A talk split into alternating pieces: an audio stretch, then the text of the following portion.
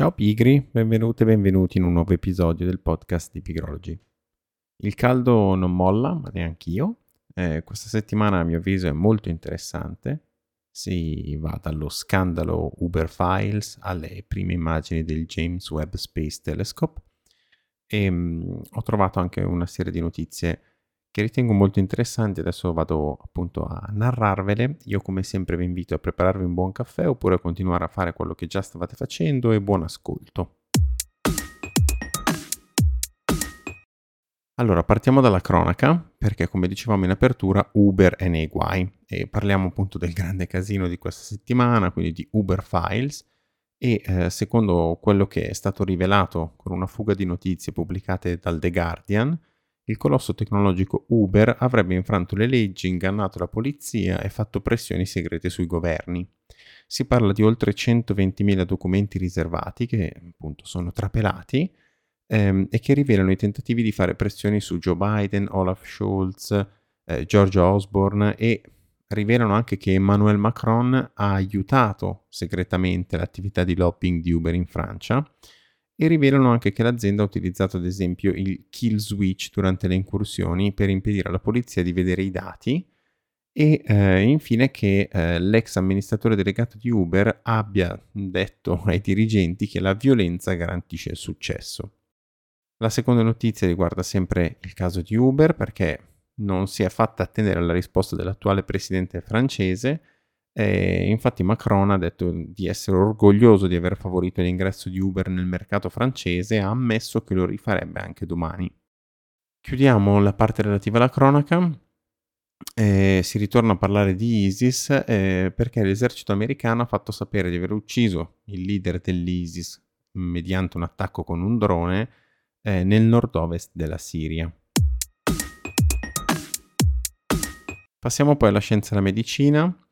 Eh, un team di ricercatori della New York University ha fatto sapere di aver effettuato due nuovi xenotrapianti, ne avevamo già parlato in una versione precedente del podcast. In particolare sono stati trapiantati due cuori di maiali geneticamente modificati nel corpo di due uomini che erano cerebralmente morti e che avevano donato il loro corpo alla scienza. I trapianti hanno avuto successo, i cuori hanno iniziato eh, a battere senza bisogno di nessun aiuto o supporto e il tutto è stato monitorato per tre giorni. Un pozzo minerario incontaminato di 200 anni fa è rimasto indisturbato da quando appunto era stato abbandonato dai minatori durante le guerre napoleoniche e è stato scoperto da alcuni speleologi. La miniera di cobalto era stata sigillata dai minatori al momento dell'abbandono del pozzo in una data che può essere individuata con una certa precisione grazie al fatto che un uomo eh, ha utilizzato la fuliggine di una candela per scrivere le sue iniziali, WS, e la data che risale appunto al 20 agosto 1810 e le ha scritte sulla, sulla roccia.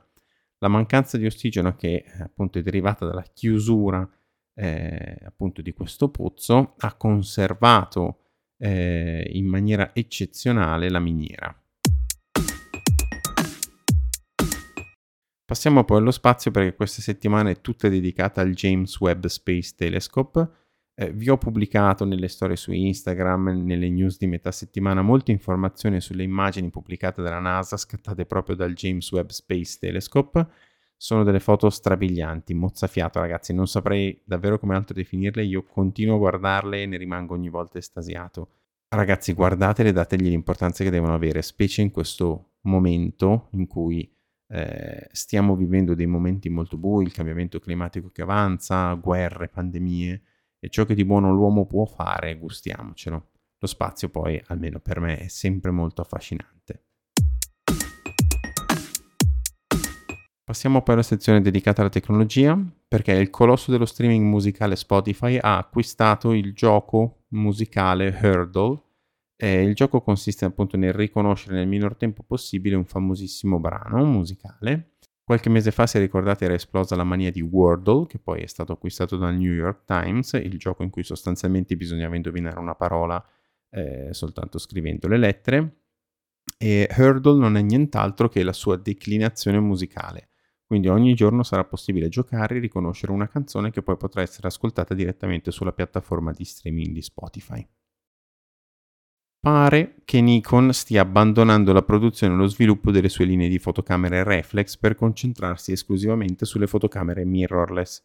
Il mercato delle fotocamere è sempre in continua evoluzione, lo sappiamo, le mirrorless, specie eh, negli ultimi anni, hanno veramente conquistato il mercato sia in termini di resa sia in termini di praticità e Nikon e Canon sono sempre state un pochettino le grandi protagoniste del mercato delle macchine reflex, tutto il resto era tra virgolette di nicchia.